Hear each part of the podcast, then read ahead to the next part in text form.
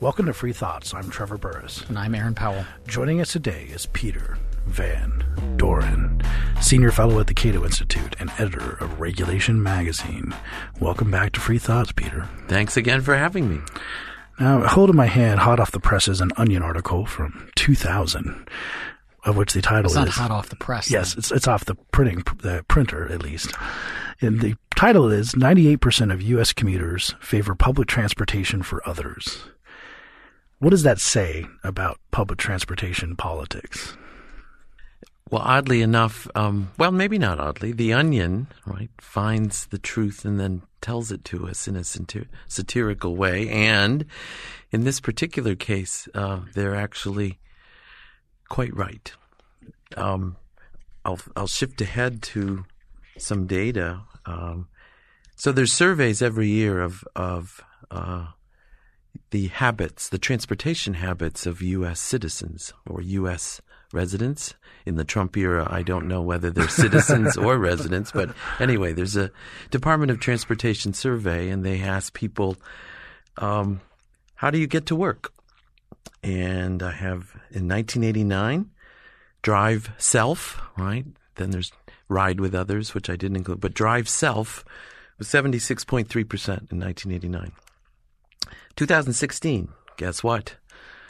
76.2%. No, 76.3. Oh, it's wow. exactly, that's, that's pretty amazing. It's, it's exactly the same. So, what does all the money we spend on transit do? It allows most people to still drive themselves to work. Now, when did you first get involved with public transportation policy? 41 years ago.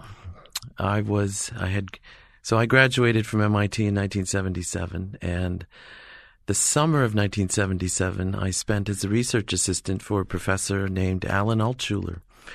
And he had a contract with the Department of Transportation to write a classic MIT consulting report uh, on the urban transportation system. They wanted a big think, big piece to talk about um, transit and cars and the environment and cars versus transit and energy and uh, congestion and all of those things rolled into one.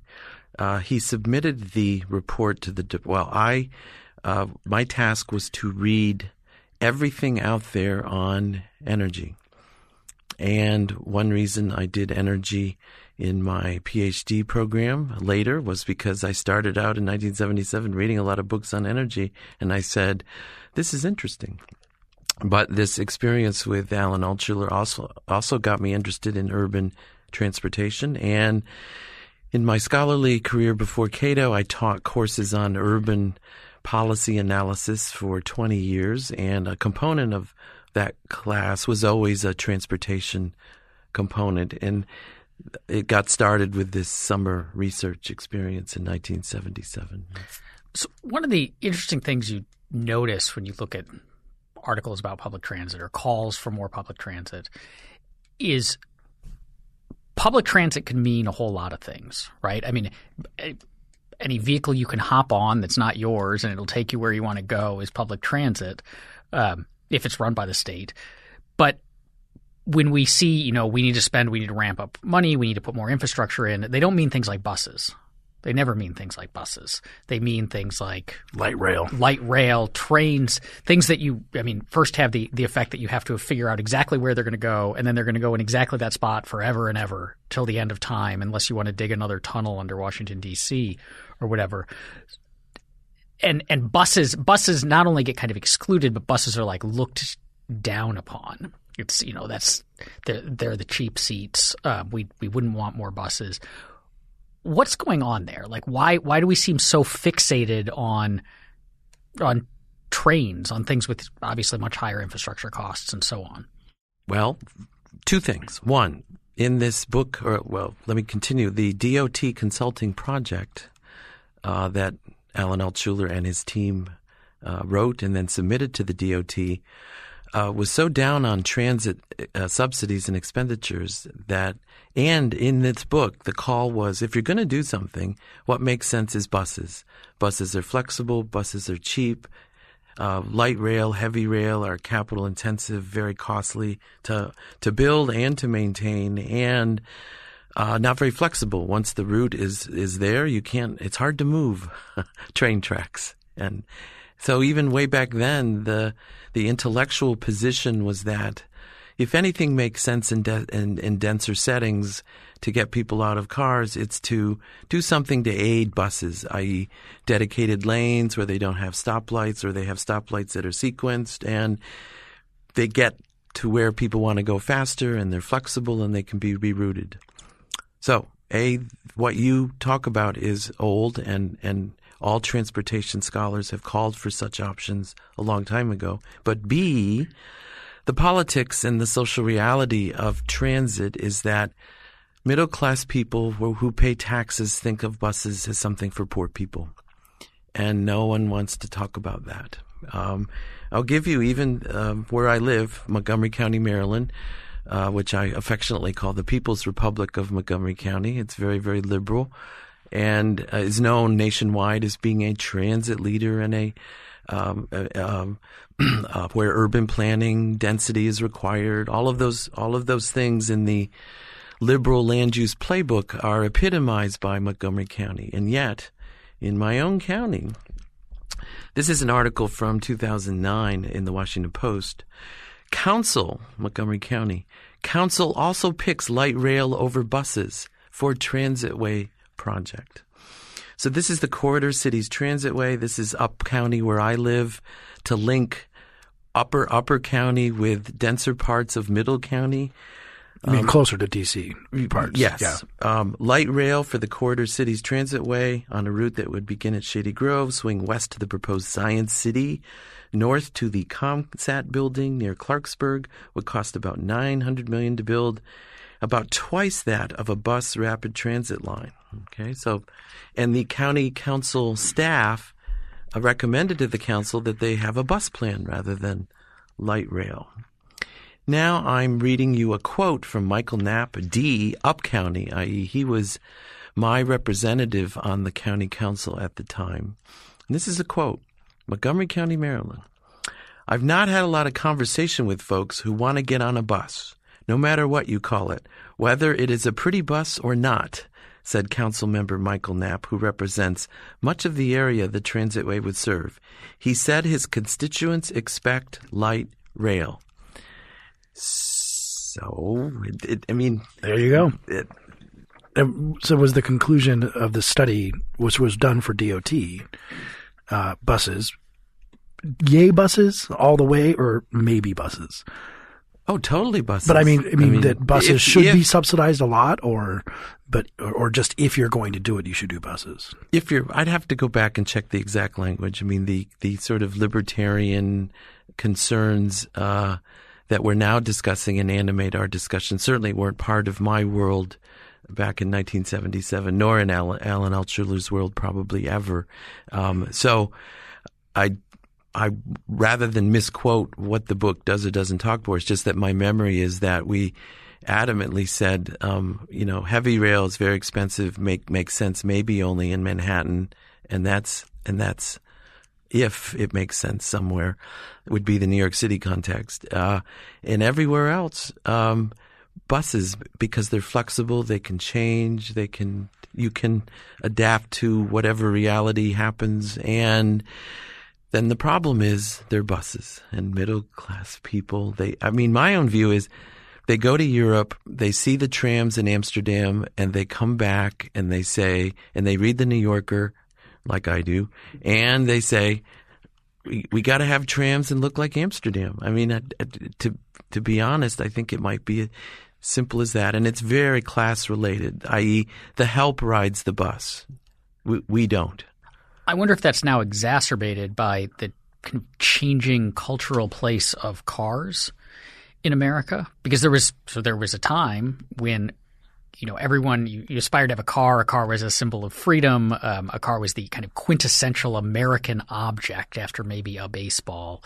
Uh, but that has changed quite a lot. So y- younger people, you know, are less likely to drive or have less interest in driving Uh, and and the car is the car is kind of now seen as this thing we have to figure out how to get rid of because it's the source of global warming, of congestion, of traffic noise, of fatalities, of whatever else.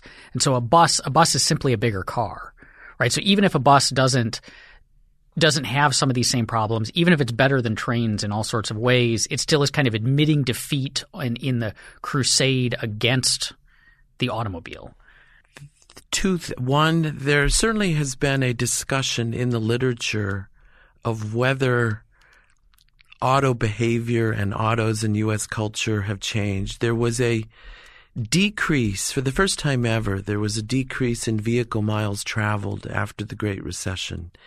And urbanists and pro or pro transit and anti car uh, people and environmentalists and young and there was this proclamation that the U.S. has changed. We've gotten over the hump, and we're now going towards Amsterdam. Uh, everyone's going to have bikes and trams and blah blah blah. It, trying to disentangle the Great Recession from actual changes in goals, which would, if people's incomes got back, so subsequently the VMT has come back, and as I gave you new data, the transit share has not changed. Uh, well, it's gone up a little, but driving self has is remarkably constant over time. The breakdown by age is is not available in the transportation statistics. So I don't think I, I could be wrong, but I don't know of data where driving self by age is is available. It may be, but I'm I'm not aware of that. So the uh, anecdotally, uh, I have a nephew who uh, lives in Seattle and quote was reluctant to own a car. He didn't care about it, and I said, "What do you mean?" You know. So I guess we all may have younger nieces and nephews in which the alleged change um, exists, but in the aggregate data about the U.S. as a whole, it still seems very auto based and. Um, I don't have enough information to know whether this youth trend is or is not was recession induced or whether it's actually um, going to sustain itself as they enter middle age. I'll just as, further anecdotal data. So my my father worked for 35 years in the auto industry as a for General Motors and retired a few years ago. And and towards the end of his career, when we would talk about the state of this stuff, one of the things he mentioned is that a all of the the auto industries, one of the, the big problems that they had was figuring out how to market to young people because they were all concerned and whether this was borne out in the numbers or just kind of a, a gut feeling that this was the direction they would go that young people were not interested in buying new cars anymore. You know, what? That, that, if they if they got a car they they were perfectly happy to buy. They saw it as more just like a commodity. You know, I just not not cool anymore. Not cool. I can buy a used car. I don't really care about you know the the kind of American graffiti lifestyle was gone, and so they were trying to figure out how to. I mean, basically how to market like new General Motors cars to millennials, and were very worried about this. I think that I saw a stat. I'm pretty sure this is correct. That in, I think in the last 15 years, so 15 years ago, 90% of people over 16 or over driving age had a driver's license, and now it's 75% of people. And I know a fair amount of people who do not have driver's licenses who are in their early 20s, for example. Now we live in an urban world, there's so that a certain, makes a big difference. There's a certain DC, New York flavor to this conversation, and if we were in Phoenix, I, I don't, I, I, really, I, I, mean, I think it's, um, it's it's possible in certain in in Seattle, in San Francisco, D.C., and New York, and Boston. It's certainly possible to live and not have a car. I mean, even back when I didn't have a car till I was 30, 31, something like that, because I was in academia and lived in college towns, and you can wander around by bike or you know whatever. But um, outside of those locales, um, it's I suspect that what we're talking about is is not true. I also wonder about the.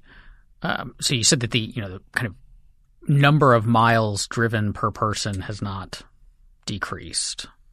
Right? The number of people driving the number of people driving, or the number of total- alone to commute. Yeah. Uh, The But I think I think you'd mentioned something else about like total number of passenger miles. passenger miles. Well, that's an, I didn't mention that data yet. Okay, but, but, I, so but I, could. can. I wonder if there's also that the the people who, I mean, I know that this is the case for me. Like when I first came to DC, um, my family has a car, but I never drive. Um, my kids are actually always astonished when I do drive, and they'll tell their mom. Like if I drive them somewhere, like when mom gets home, they'll tell their mom that dad drove them, and they always say it in this way that like, "And can you believe we're not dead?" sort of way. But but so I didn't drive much at all, and so I took a lot of public transit. But then over the last five six years, I personally don't drive, but my Uber driver does a lot. And that still is counting as. And so I wonder how much of public transit time has shifted in these urban areas, and especially in DC, New York, San Francisco, back to cars, but in the form of ride sharing. I did not. I can look. It's hard to say. I'm say. not prepared. I, I can look up the data. Um, actually, we could we could supplement it, put it up on the on the website associated with the broadcast. Um, I am. Uh, But I think it's important that that puts it in a context of alt, al alternate ways of commuting, alternate things to do that have come up to into existence. Uber, the scooters that are everywhere in DC. That that metro ridership has the metro ridership has been going down. You have the numbers for DC, I think, on uh, how many people commute via car versus metro. Well, even in DC, again, the, the transit use is very, very associated not with actually total population density, but with downtown employment. Transit is good at- getting people from dispersed uh, uh, areas to one central place. If that's not the design of the urban area, then it's of very little use. So DC is a large employer. It's called the federal government. And a lot of those jobs are downtown.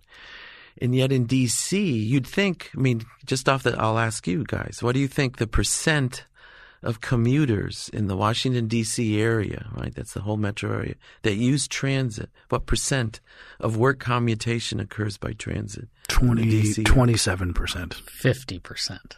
It's 14. That's Okay. astounding. It's only 14. It's just, it's, How does that? How much does that shift? So we we're like the DC metro area is very large, and and it gets it kind of gets more spread out on the periphery, and the jobs get more spread out. So if you took just you know the area around like downtown, obviously, downtown, right? As you get further and further in, the percentage of commuters that are transit increases, and as you get further and further out, it decreases. Um, if such data exists, you know, and you were going to ask me inside the Beltway, inside the city limits, I, I don't know. Um, the but I've always been stunned by. Uh, again, it's the concentration of downtown employment, which is very high in DC relative to other other cities, and yet um, just listen to WTOP every day and listen to traffic. Um, it's despite the 700,000 people a day who use Metro, uh, that is a small percentage of the 5 million people in DC, a lot of whom commute from lots of places to downtown um, by, by car. I like to get step back. So going back to your your study when when you're a grad student, uh, it was for the Department of Transportation, but you They refused the report, by the way. They wouldn't accept it. It was so contra because it went against everything they wanted to do.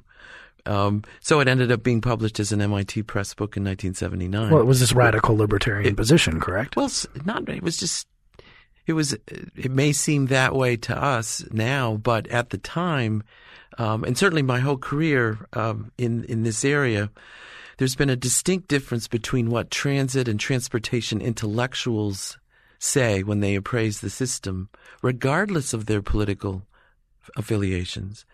In that Brookings and Cato and AEI and all, I mean, Alan Altshuler, very straightforward, straight ahead, classic bureaucracy, political scientist, public administration sort of person who taught at MIT and then the Kennedy School at Harvard, uh, not flaming libertarian enclaves of by any means, that the transportation intellectual consensus over time was that transportation subsidies for transit probably made little sense. And yet, transit, actual transit transportation behavior over time by the political system and which is responding to constituents has been totally the opposite. I mean, I, the, you can rank order policy areas as to how large the difference is between what intellectuals think about what policy should be in an area and what policy is. My number one area for discrepancy is agriculture policy, where the overwhelming elite consensus is that agriculture subsidies are totally, totally unnecessary, particularly now that we have um, uh, markets, futures markets for everything farmers grow, and thus they can hedge and and do whatever they want to insure themselves against price swings. Um, the second area, and my second worst compliance between what or difference between what intellectuals think and what policy really is, may be urban transportation, um, in which uh, light rail and heavy rail and transportation subsidies are politically desirable and favored by constituents, as I described in the quote about Montgomery County. And the consensus, I mean, Cliff Winston and Brookings wrote a book 20 years ago that called for the end that well, uh, U.S. consumer welfare would be enhanced if mass transit subsidies were uh, go, go to zero and we became a much more auto based system, and then transit would endogenously arise and be priced at whatever it took to relieve congestion, which is what it, it might be very useful for that. But um, in the absence of congestion pricing on the roads, you also wouldn't get that. Um, so, quite frankly, what intellectuals call for is zero transportation subsidies, but congestion pricing and better pricing on that. Better side. pricing on on roads, and which would reduce their use at peak time, which would in turn change where and why people live where they do, and change their work patterns, et cetera, et cetera. So we're back to Econ 101, which is we need good prices for stuff rather than subsidies for certain things that are seen as good because the other thing that isn't subsidized is somehow evil. You said that transit really only works when you have a area of dense jobs and people going into and then out of that area. And and so we're talking, you know, dense urban centers. And then it doesn't work well in any other situation like, you know, people moving around in the suburbs well, or Phoenix. uh, so my question then is does political support for transit track that? So do people who live in the suburbs or live in Phoenix um, and the politicians who represent them, are they less keen on transit than the people who live in these urban centers or imagine that they do? I'll, I'll give you um, I'll give you an answer to that question that may not directly address what, what you say, which is originally mass transit subsidies at the federal level, they all went, or half of them, it all went to New York City and Chicago. That so 1970 Urban Mass Transit Administration, um, so-called UMTA grants. All it was New York City and Chicago. Well, that's not an equilibrium in Congress. It's you've got to. I mean, so what's happened over time is transit subsidies now go everywhere. And so my little the the city near where I grew up in northern New York, Watertown, New York, twenty five thousand people, uh, now has a bus system, and the buses go around from nowhere to nowhere and no one's on them. And so over time, if you look at the productivity of transit employees, so you do passenger miles per transit employee in the United States, it's just a steep curve linearly going down. And the reason is at the margin, what mass transit subsidies have done is expanded mass transit to less and less dense settings, i.e., Watertown and Phoenix, because politically, if you're going to have a, a, federal subsidy system, it can't just go to where it might be economically efficient. It has to go everywhere, or it's where it's politically efficient. And so, Martin Wachs, who teaches urban planning at USC, he's now emeritus. I used to use an article in my class written by him in Science magazine that said it just documented all these trends I'm talking about, which is transit expansion went after middle class voters in the suburbs to gain political support, and that meant in effect, declining productivity and increasing inefficiency because transit was going in settings where it wasn't very useful because those places were automobile based and could be easily, and thus buses kind of run around empty without anybody in them using diesel fuel and and capital expenditures.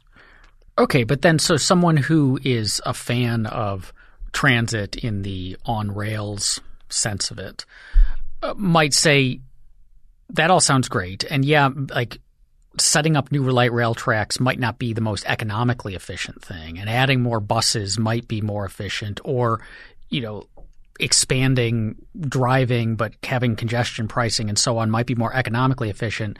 But cars are cars and buses they're burning the buses are burning that diesel fuel. They're all contributing to global warming. The environment matters and rail even if it looks inefficient on paper is zero emission um, it's it's so it's better it's better for from an environmental standpoint which is a, I guess, a longer term perspective. You well, know, it, we're, we're looking ahead. It actually depends on the source, how the electricity is generated. So until recently, um, this mid Atlantic region, the dirty little secret is new, we had much cheaper power prices than New England and New York. And um, Maryland and Virginia and, and DC always touted you know, we're in the Northeast and it's allegedly anti business, all that, but Long Island electricity prices are outrageous 15 cents a kilowatt hour, 17 cents a kilowatt hour. And Maryland is eight. We know why? We had coal.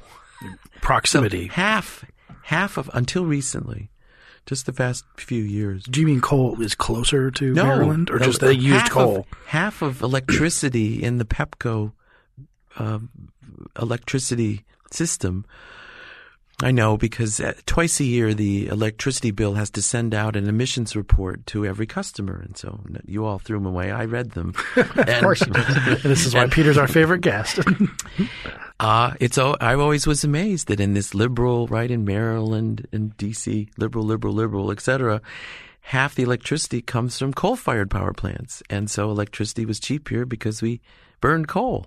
So when you went on the metro, you were and used electricity, you were burning coal. And that doesn't even include the energy when you when they built it, which also can be a lot of fossil fuel. If, oh. you, if you're running earth movers around that are running on diesel fuel and shipping in rails and all that stuff. In the book I talked about earlier, the Alan Altshuler Urban Transportation System book, um, there were calculations done in the book about whether the construction of BART in San Francisco, the Bay Area Rapid Transit System, the energy used to construct BART, if you assume that it actually saves energy operating relative to cars and make some assumptions and how how full the cars were and how empty passenger, you know, if you rig it, you still came out with it would take a it, it might never ever recover the energy used to build BART because it's underground it's it's very expensive and energy intensive to bore tunnels. Um, but but it's also, I mean, it also be expensive to, you know, you want to get okay. We want to let people drive into DC to it, instead of the routes that they're taking on the metro. You're going to have to. There's no highways that run through DC. Putting a highway through is going to kick up a lot of stuff into the atmosphere as well. So, uh, how does it compare to building, building road. roads? Uh, again, the book I didn't read that part of the book. Uh, it's been 41 we, years. Yes, Come on, we, Peter, we, recall off the top of your head. I don't. Not that I would be surprised. I don't want to misstate what the the book had a long discussion about total life cycle costs of transit versus highways and things like that, and and so I think there are answers to your questions out there, and again, I'd have to go dig a lot more to to, to figure out. Well, it have it would have to be if you're not digging tunnels into the earth. I mean, maybe if you build the the big dig in Boston, cost about as much as uh, was, as a as a metro line, but most highways you just that was a big deal on top. That the, was a huge. The deal. Boston thing was a big. Never would have happened without federal subsidies, and those wouldn't have happened without Tip O'Neill being Speaker of the House. So, I mean, it that's the Tip O'Neill subsidy to Boston was the big dig. I forget how many billion dollars. I can't that- even remember, that- and how much longer, and how many overruns. But I, but this is a good segue to go into talk about highways in the city and all this stuff. Going back, we we had discussed earlier before we went on air about the evolution of these transit subsidies, how they came about, and you pointed out Nixon to some degree, but it- Well, I, it- I think people, again, particularly for our younger listeners, uh, the reason that transit has no intellectuals or transit subsidies have very little intellectual support, but but great political support has to do with the '60s and the riots and Nixon. And um, I'll read you a quote from the book, um, and I'd forgotten this quote. This is uh, page. Oh, I don't have the page. Page thirty-six of the Alan Altshuler book. So uh, Altshuler's explanation of why, in his estimation, even though transit makes no sense from an economic point of view, why is it so popular? And the answer was as follows: whether one's concern was the economic vitality of cities, protecting the environment, um, stopping highways, energy conservation, assisting the elderly and handicapped and the poor, or, as the Onion article said, simply, and I'm inserting that, that wasn't in this quote, or simply getting people off the road so I can drive faster. transit was a policy that would be embraced. That is, it wasn't that transit was actually an effective way of serving any of those objectives. It's simply that everyone believed that it would be so.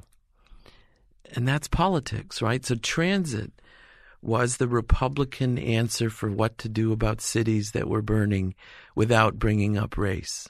And particularly since highways, uh, the urban interstates were the last to be completed in the system. And they were expensive and they were always associated with slum removal. And black neighborhoods resisted. They said, why, why are you knocking down cheap housing for us when this road is going to serve white commuters who aren't don't even live here.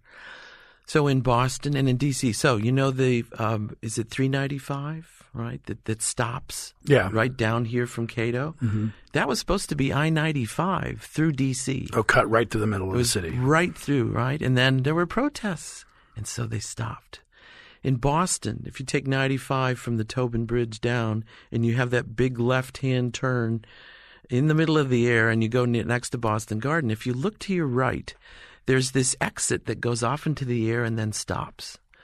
And again, people don't realize there was going to be an interstate between MIT and Harvard, right through central Cambridge, going by, right by the BU Bridge, right by Fenway Park, and then through Roxbury, and then hooking up with 93, 95 south uh, of in in, in the south end of Boston there were protests. There were, and the governor of Massachusetts at the time was an MIT graduate, and Alan Altshuler was the Secretary of Transportation for Massachusetts. And so Alan Altshuler invented the solution, which was the urban interstate highway trade-in, which is if a governor asserted that we needed to to, to not build these highways that were part of the interstate system, we could convert that money into mass transit projects. And Altshuler says this was a decentralized conflict.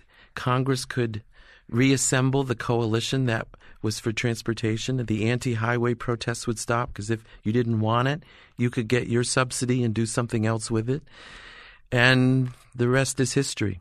I mean, it, it was a so mass transit spending grew the most under President Nixon.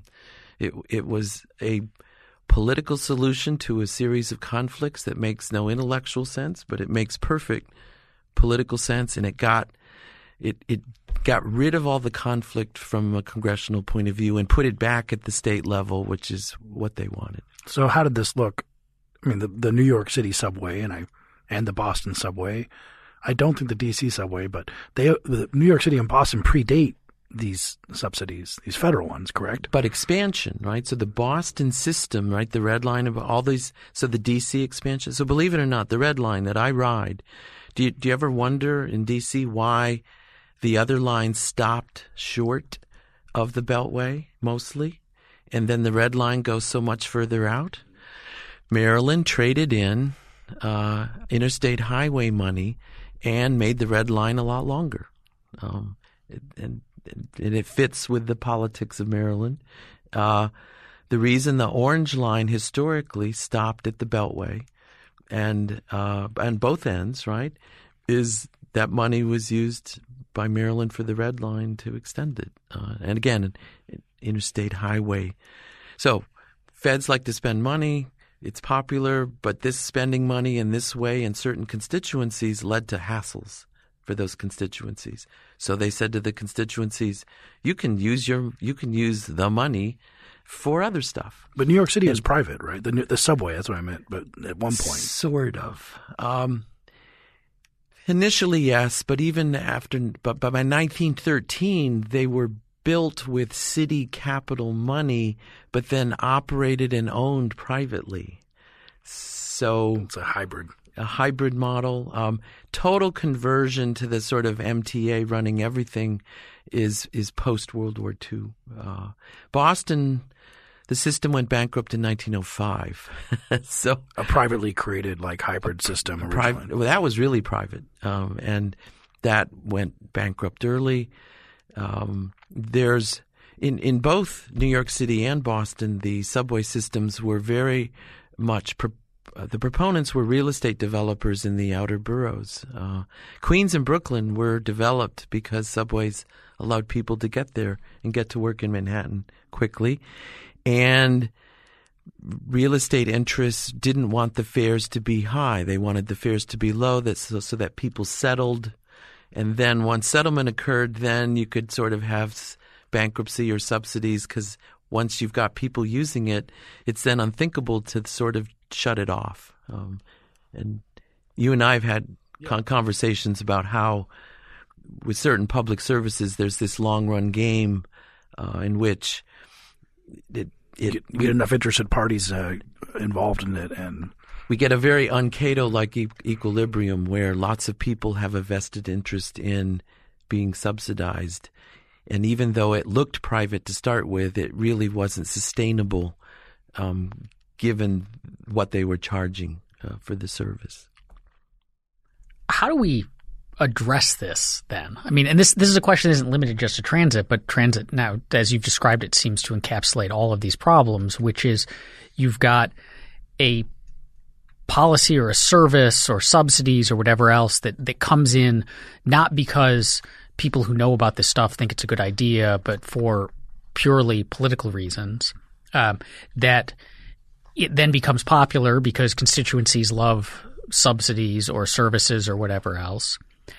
It, it, then, in the case of transit, becomes culturally embedded so that people come to see not just like a moral case for light rail in terms of the you know we're going to have environment environmental effects, but also um, there's there's like a, a status thing that your your city is on the map if it has light rail.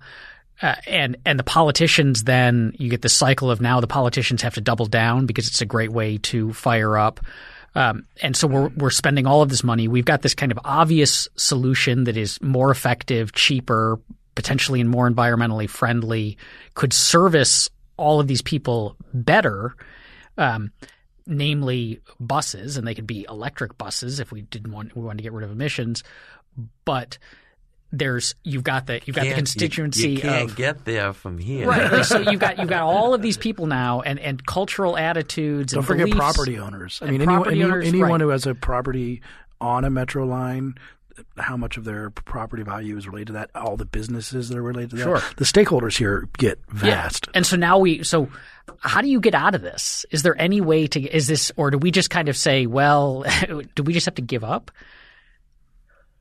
You can say yes. It's no, okay. I think we do. You you have just stated extremely eloquently all the properties that of what an economist used to describe an equilibrium, i.e., there are enormous forces that have got us to where we are. It started out as an accident. You have a Republican president in the 60s, and the cities are blowing up, and he's and the highway coalition's falling apart, and he and his supporters have to figure out what in the heck are we going to do. His answer: subsidized transit, and it has worked like crazy in ways that appall classic Republicans, probably, uh, unless they want to be reelected. and you, so how do we, so getting from where we are now to the world that the Brookings scholars have described as optimal, that the Cato scholars have described as optimal, et cetera, et cetera, et cetera. Extraordinarily difficult. And I don't know. I mean, that the, so the intellectual in me agrees with you 100%, and I, there are no easy ways to get from what you describe to where we need to go. And in the end, um, it's usually budget crises, budget constraints. And eventually, somebody somewhere is going to not want to pay the taxes that make this thing hum. But the same thing was true with ag, right? Ag. How, how, so you could say the same thing about agriculture subsidies. And guess what ag did?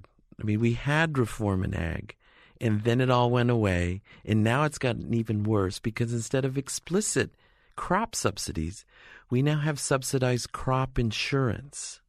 Well, that sounds much better to vote. I mean, who's against insurance?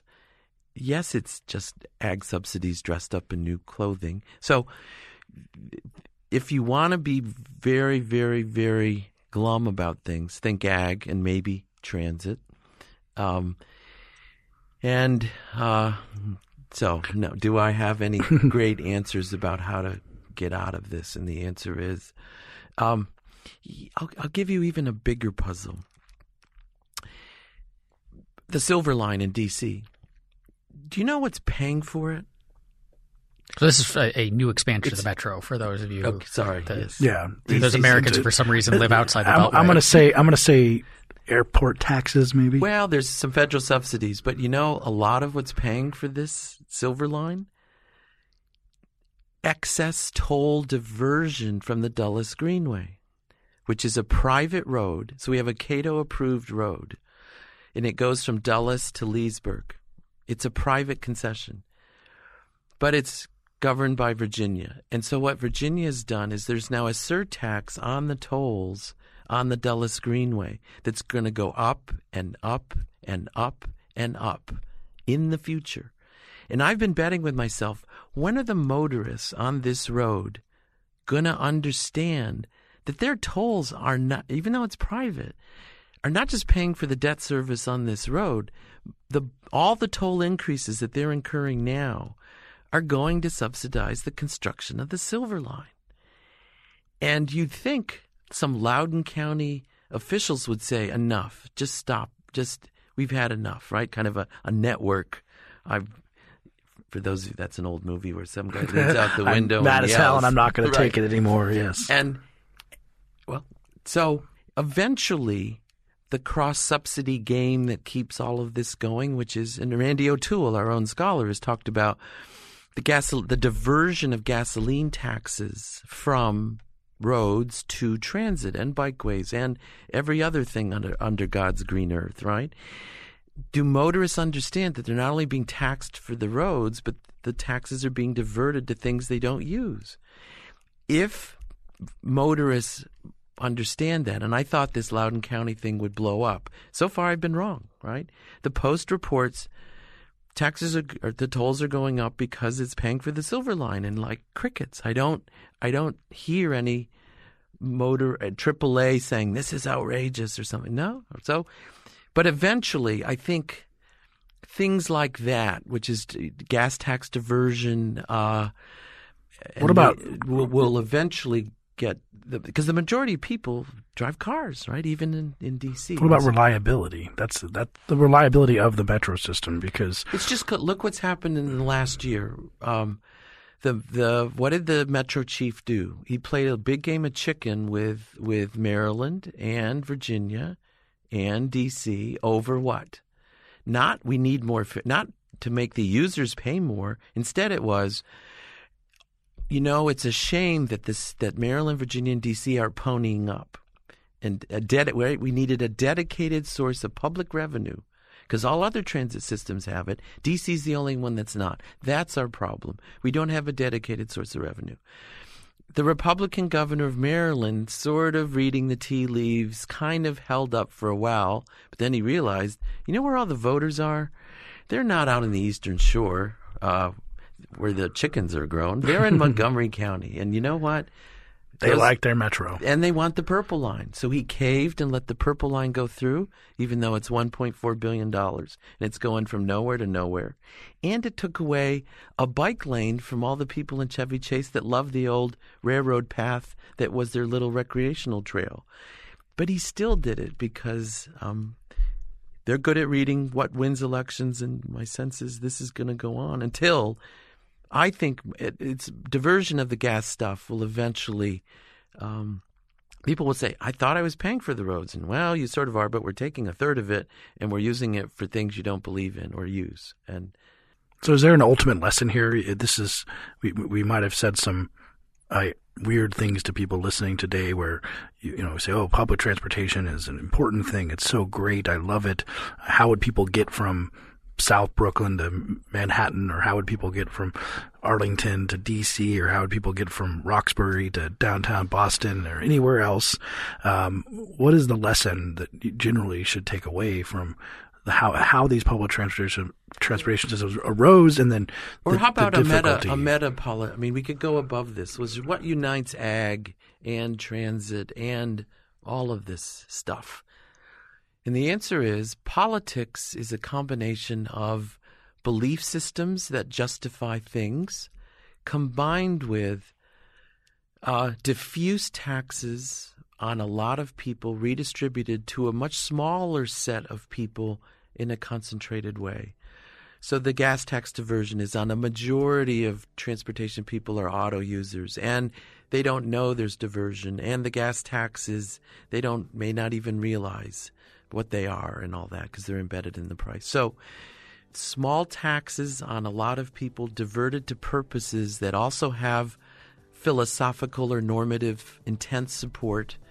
I, who could be against transit or against farmers or whatever. That's a poli- that's poli- that's a winning coalition, and that's very sustainable over time. Until either the philosophy goes away and those people are now abhorrent for whatever reason, and I don't know how that. That's what sociologists and historians figure out. How do you go from being in to being stigmatized? And then two, um, eventually the the, ta- the the the group of people that are taxed somehow wake up and realize it, and there's some incident or something that that causes a crisis in, in this in the political support of those taxpayers. Thanks for listening. Free Thoughts is produced by Tess Terrible. If you enjoy Free Thoughts, please rate and review us on iTunes. To learn more, visit us on the web at www.libertarianism.org.